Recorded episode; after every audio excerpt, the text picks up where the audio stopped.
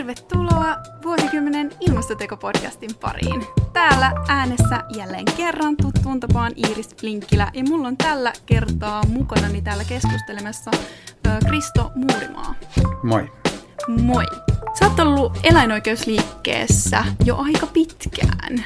Osaatko tar- sanoa tarkkaa vuotta, onko sulla merkitty jonnekin päiväkirjaan? Joo, mä tulin eläinoikeusliikkeen toimintaan mukaan vuonna 1996. Miten tota, mä oon, mä oon itse en ole ollut ihan niin pitkään eläinoikeusliikkeessä mukana. Mä oon itse asiassa vasta, voisin sanoa, että ehkä joku viitisen vuotta ollut, ollut millään tavalla skenessä, inessä. Mutta tota, mä oon ymmärtänyt niin, että eläinoikeusliike olisi ollut aluksi keskittynyt lähinnä turkistarhaukseen ja eläinkokeisiin, eikä niinkään veganismiin. Onko tämä totta vai onko tämä ihan pötyä? Siinä on ehkä puolet totta. Alussa kampanjoitiin paljon turkis asioissa tosiaan. Myös eläinkokeet oli sellainen kysymys, minkä ympärillä iso osa toimintaa pyöri, mutta kyllä alusta lähtien kasvissyönnin edistäminen ja veganismi on ollut sellaisia juttuja, joiden parissa on tehty töitä ja joita on yritetty edistää. Et heti silloin alusta lähtien, kun mä tulin mukaan toimintaan, niin oli, oli tällaista aktivismia, joka pyrki tuomaan veganismia ja kasvissyöntiä esille semmoisena eläinystävällisempinä elämäntapoina. Niin, eli, eli tota, veganismi on kuitenkin ollut kuvioissa jo sieltä jostain 90-luvulta asti. Ja mä oon silloin kuullut, että,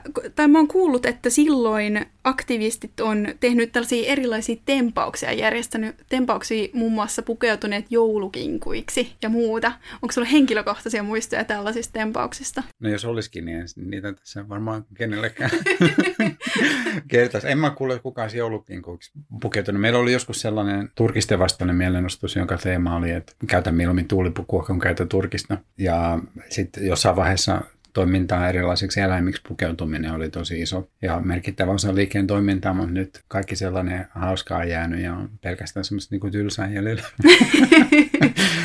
Eli sä muistelet näitä asioita lämmöllä, näitä edellisiä aiempien vuosien tempauksia? Ehkä aika kultaa muistot. En mä itse ikinä tykännyt pitää mitään semmoista niinku hassua hattua päässä, mutta äh, mä tykkäsin niistä ideoista, niin kuin sillä teorian tasolla.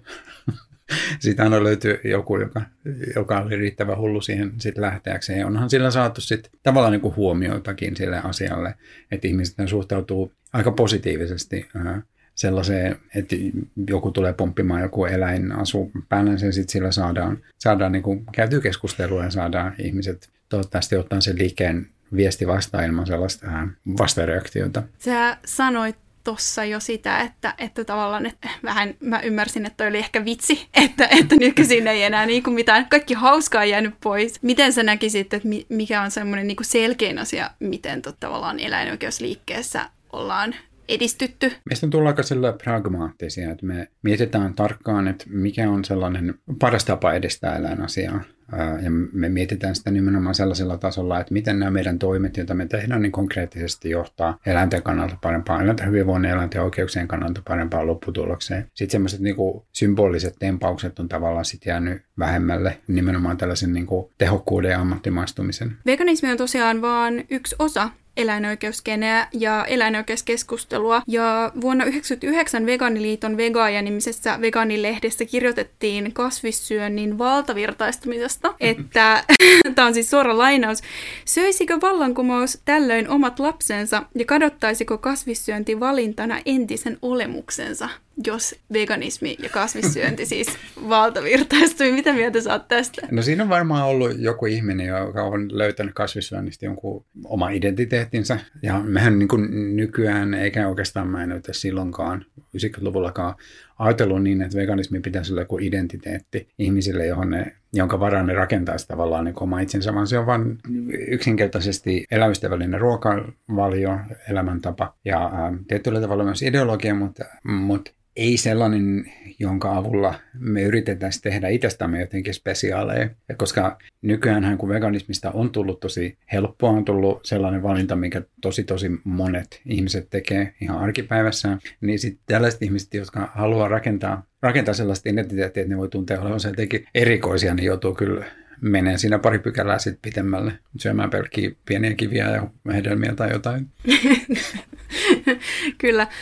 Joo, että täytyy kyllä itse myöntää, että tavallaan kun mä en ollut 90-luvulta asti mukana tässä, koska mä oon vasta syntynyt 90-luvulla, niin mun korvaan toi kyllä kuulostaa, kuulostaa just ehkä vähän hassulta, että, että sikäli niin kuin tollasta ei kyllä enää niinkään kuule, paitsi ehkä just äm, semmoisten kaikista niin kuin paatuneimpien ja, ja niin kuin tämmöisten oikein lihansyönnin puolustajien suusta saattaa kuulla siitä, että vegaanit on joku semmoinen tietty ryhmä, jotka yrittää pönkittää omaa, omaa identiteettiä sillä. Varmaan joo, ja varmaan se sitten perustuu siihen, että jos joku ihminen ryhtyy vegaaniksi ja innostuu siitä tosi paljon, niin sitten saattaa tulla ylilyöntejä, mutta kyllä ne sitten tasottuu aika nopeasti. Että ää, me korostetaan nykyään tosi paljon paljon sellaista niin kuin helppoa lähestymistä ja sellaista, ei niinkään sitä identiteettipuolta, vaan sellaista niin käytännön arkipäivän valintoja, jotka on parempia eläinten kannalta ja luonnon kannalta. Eläinoikeus skenen historiaan kuuluu kuitenkin myös tämmöiset ei niin lempeät toimintamallit. Ja jos mainitaan esimerkiksi turkistarha-iskut takavuosilta, niin näistä saattoi olla havaittavissa, että niistä tuli valtaväestöä,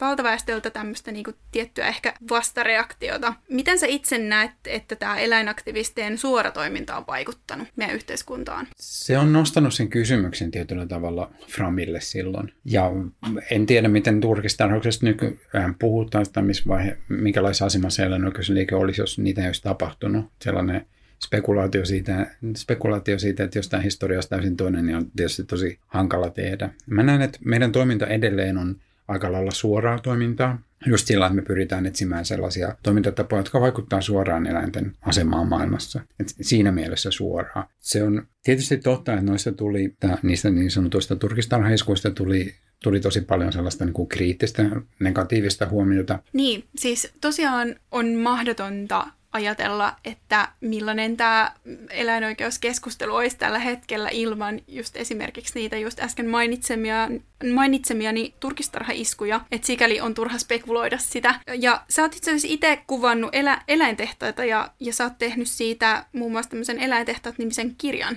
Joo, se on valokuvakirja, joka pyrkii tutkimaan sitä, että minkälainen suhde meillä ihmisillä on muihin eläimiin, etenkin niihin eläimiin, joita me käytetään ravintona ja mitä me käytetään vaatteina, eli siis turkistarhoja, sikaloita, broileritiloja, kanaloita, navetoita, minkälaisissa oloissa eläimiä niissä pidetään. Ja tämä kirjahan on, ja nämä kuvat ylipäänsä on siis vaikuttanut tosi ravisuttavalla tavalla eläinoikeuskeskusteluun, ja niitä pidetään tosi niin kuin merkittävänä tämmöisenä niin kuin toimena. Joo, kyllähän näillä salakuvilla tuotantotiloilta on ollut sellainen vaikutus, että ihmiset on saanut tietää, että ne eläimet oikeasti niissä, niillä tiloilla elää täysin erilaisissa oloissa kuin mitä mainokset ja eri liha teurastamofirmojen markkinointi on antanut ymmärtää. Ja kun ihmisillä on ollut täysin väärä käsitys siitä, että suomalainen eläintuotanto on kuin joku lintukoto, ja sitten kun on nähty nämä kuvat, niin se on herättänyt tietysti sellaisen ison huomioon, että eikö nyt näin olekaan, kun, että onko meille annettu väärää tietoa. Ja siinä se on ollut tosi onnistunut ja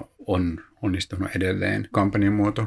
Nyt sen takia mä oon sitä sit halunnut tehdä. Et uskon, että tällainen tiedon tuottaminen ää, on tosi tärkeää. Tiedon tuottamisen lisäksi on myös sellainen aspekti, että kun nämä asiat pystytään nostamaan julkiseen keskusteluun, niin se osoittaa ihmisille, että että ylipäätään yhteiskunnassa välitetään siitä, että minkälaisissa oloissa eläimiä pidetään. Siitä nousee iso julkinen kohu, jopa kansainvälinen mediahuomio, niin turkistarha-tapauksissa, niin, niin se on omian nimenomaan nostamaan tämän koko kysymyksen semmoista yhteiskunnallista merkitystä, mikä on mun mielestä tosi tärkeä asia, että ymmärretään, että eläimet on tärkeitä. Vuonna 2007 A-studiossa näytettiin eläinoikeusliikkeen salokuvauskampanja Julma totuus. Miten sen, sen tiimoilta ja sen salokuvauskampanjan jälkeen, mihin se keskustelu siinä vaiheessa kehittyy? Muistatko sä, minkä tyyppistä se keskustelu oli just siinä hetkessä, kun tavallaan ö, ekoja kertoja näitä kuvia tuotiin julki? Joo, ensimmäinen reaktio niihin kuviin oli silloinen maa- ja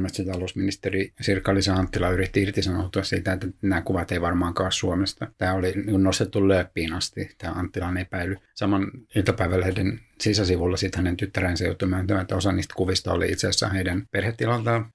Tämä pyrkimys niin kuin irtisanoutua, pyrkimys sulkea silmänsä siltä, että Suomessa tapahtuu mitään tällaista, on tavallaan hyvä merkki, koska se osoittaa, että me ei haluttaisi, että tällaista tapahtuu. Me haluttaisiin, että me ollaan yhteiskunta, jossa eläimet, eläimiä kohdellaan, kohdellaan hyvin. Mohandas Gandhi on sanonut, että, että yhteiskunnan, tavallaan niin kuin, yhteiskunnan arvo mittaa se, että miten se kohtelee niitä jotka on kaikkein heikoimmassa asemassa, eli eläimiä. Ja nyt paljastui, että se ei ole kovin mairittelevaa ja siitä nousi tosi iso kohu silloin. Senkin jälkeen sit, äh, on ollut iso sellainen niin kuin tendenssi, että, että yritetään löytää sellaisia selityksiä, että millä perusteella tämä voisi olla jotain muuta kuin totta mitä, mitä voi, nämä kuvaajat on varmaankin itse käynyt kusemassa ja paskomassa sinne nurkkiin, että se näyttäisi likaiselta tai että nämä kuvaajat varmaan itse kasvattaa jossain surkeissa häkeissä eläimiä ja kuvaa sitten niitä. Että, tai sitten kaikkein yleisin just tämä, että nämä kuvat on joko ö, otettu jostain sellaisesta kulmasta, että se häkki näyttää tosi likaiselta ja pieneltä, tai että ne kuvat on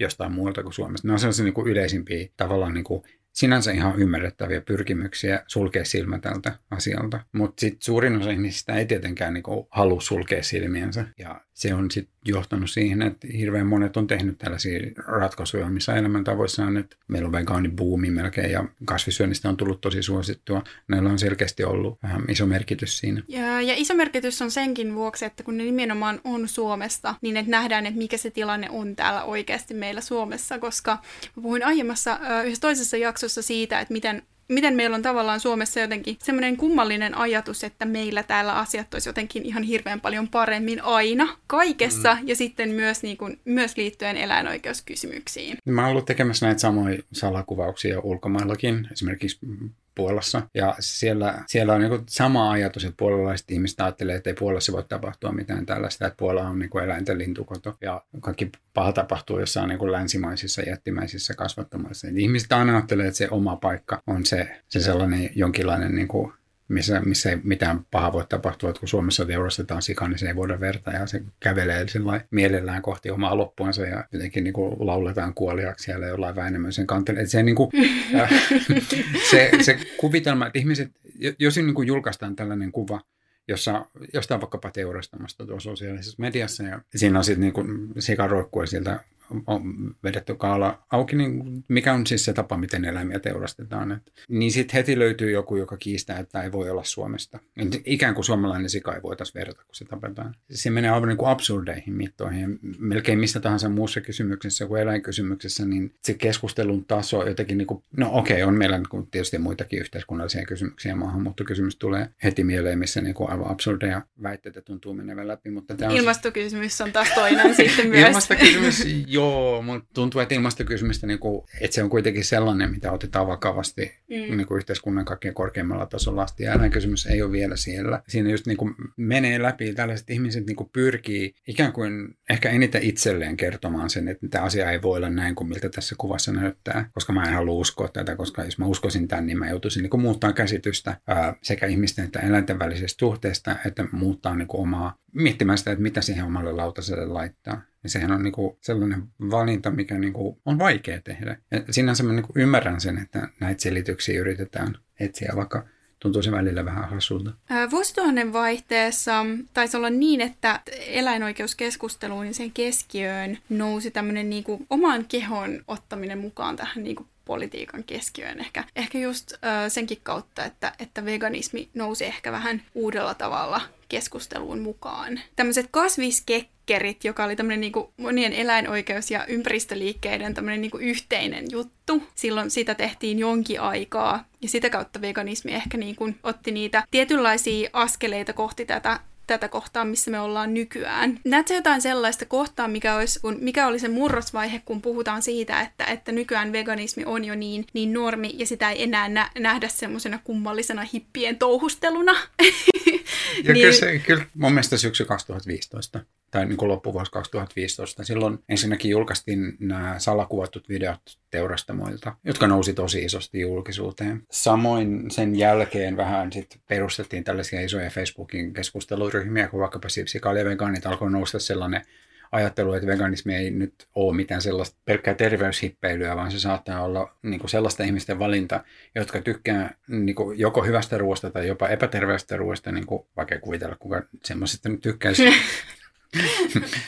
Minä itse, mutta niin kuin se, se tota, murtautui sellaisesta jotenkin niin kuin alakulttuurisesta, alakulttuurisesta ää, tavallaan niin kuin terveysruokaleimasta ulos ja siitä alkoi tulla sellaista valtavirtaa vuoden 2016 kuluessa. Siinä on mun mielestä ihan selkeä sellainen, sellainen paikka, että sanotaan, että kaikki muutos aina alkaa marginaalista. Ja niin myös niin kuin eläinkysymys ja veganismi on alkanut marginaalista, mutta mä näen niin, että tämä on nyt meidän ensimmäinen yritys murtautua ulos sieltä marginaalista ja pyrkiä saavuttamaan sellaista ikään kuin hegemonia, sellaista valtavirtaista hyväksyntää sillä ajatuksella, että eläimet pitäisi olla jotain muuta kuin ruokaa, ne on omia itseään. No jos silloin 90-luvulla ehkä pelättiin sitä, että veganismi ei olekaan enää niin erikoista ja veganit ei olekaan yli-ihmisiä, niin voisiko nykyään olla seuraavana aitona pelkona sitten jotenkin se, että veganismi eriytyisi jotenkin liikaa eläinoikeuskeskustelusta? Ei se ole mun mielestä mikään riski. Mun mielestä se, että ihminen alkaa veganiksi oman terveytensä vuoksi, niin se kuitenkin vapauttaa sitten, kun se ihminen on alkanut veganiksi, niin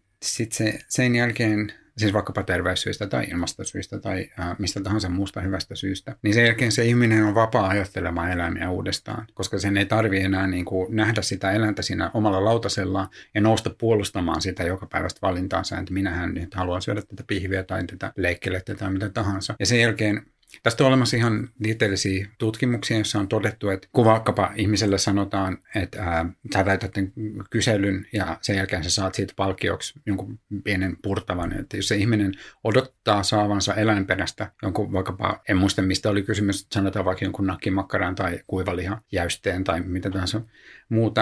Ja sitten kun siinä kyselyssä kysytään ää, ihmisen käsitystä eläinten kognitiivisista kyvyistä, niin ihmisillä, jotka niin toinen ryhmä olettaa saavansa jotain lihaa seuraavaksi, niin niiden ihmisten käsitys niiden eläinten älyllisistä kyvyistä on järjestään alhaisempi kuin niiden ihmisten, jotka samaa kyselyä täyttää ja olettaa saavansa selkeä jotain kasvis perästä. Että ihminen, niin kuin, se, se tavallaan niin kuin se eläimellä oleva, anteeksi, lautasella oleva liha vaikuttaa siihen, että mitä se ihminen niin käytännössä ajattelee siitä eläimestä ja vaikuttaa se ajattelu. Ja nyt kun ihminen on alkanut kasvissyöjäksi äh, oman terveytensä vuoksi tai mistä tahansa muusta syystä, niin silloin se vapauttaa ajattelemaan niitä eläimiä uudestaan, kun ei tarvitse enää nousta barrikadeille se oma valintansa puolesta. Toi on tosi mielenkiintoista. Joo, tämän ja... siis Elisa Aaltola on tästä paljon puhunut. Joo. Että jos tämä asia kiinnostaa, niin hänen kirjoihinsa kannattaa tutustua hänen blogiinsa. Kyllä, ja itse asiassa meillä on Elisan kanssa myöskin keskustelu tästä aiheesta. Näetkö tästä eläinoikeusliikkeestä, että onko se valtavirtaistunut sillä tavalla, että jos sä mietit ihan niin kuin, ä, aktivistina ja aktiivisena toimijana sieltä niin kuin takavuosikymmeniltä, niin onko siitä tullut salonkikelpoista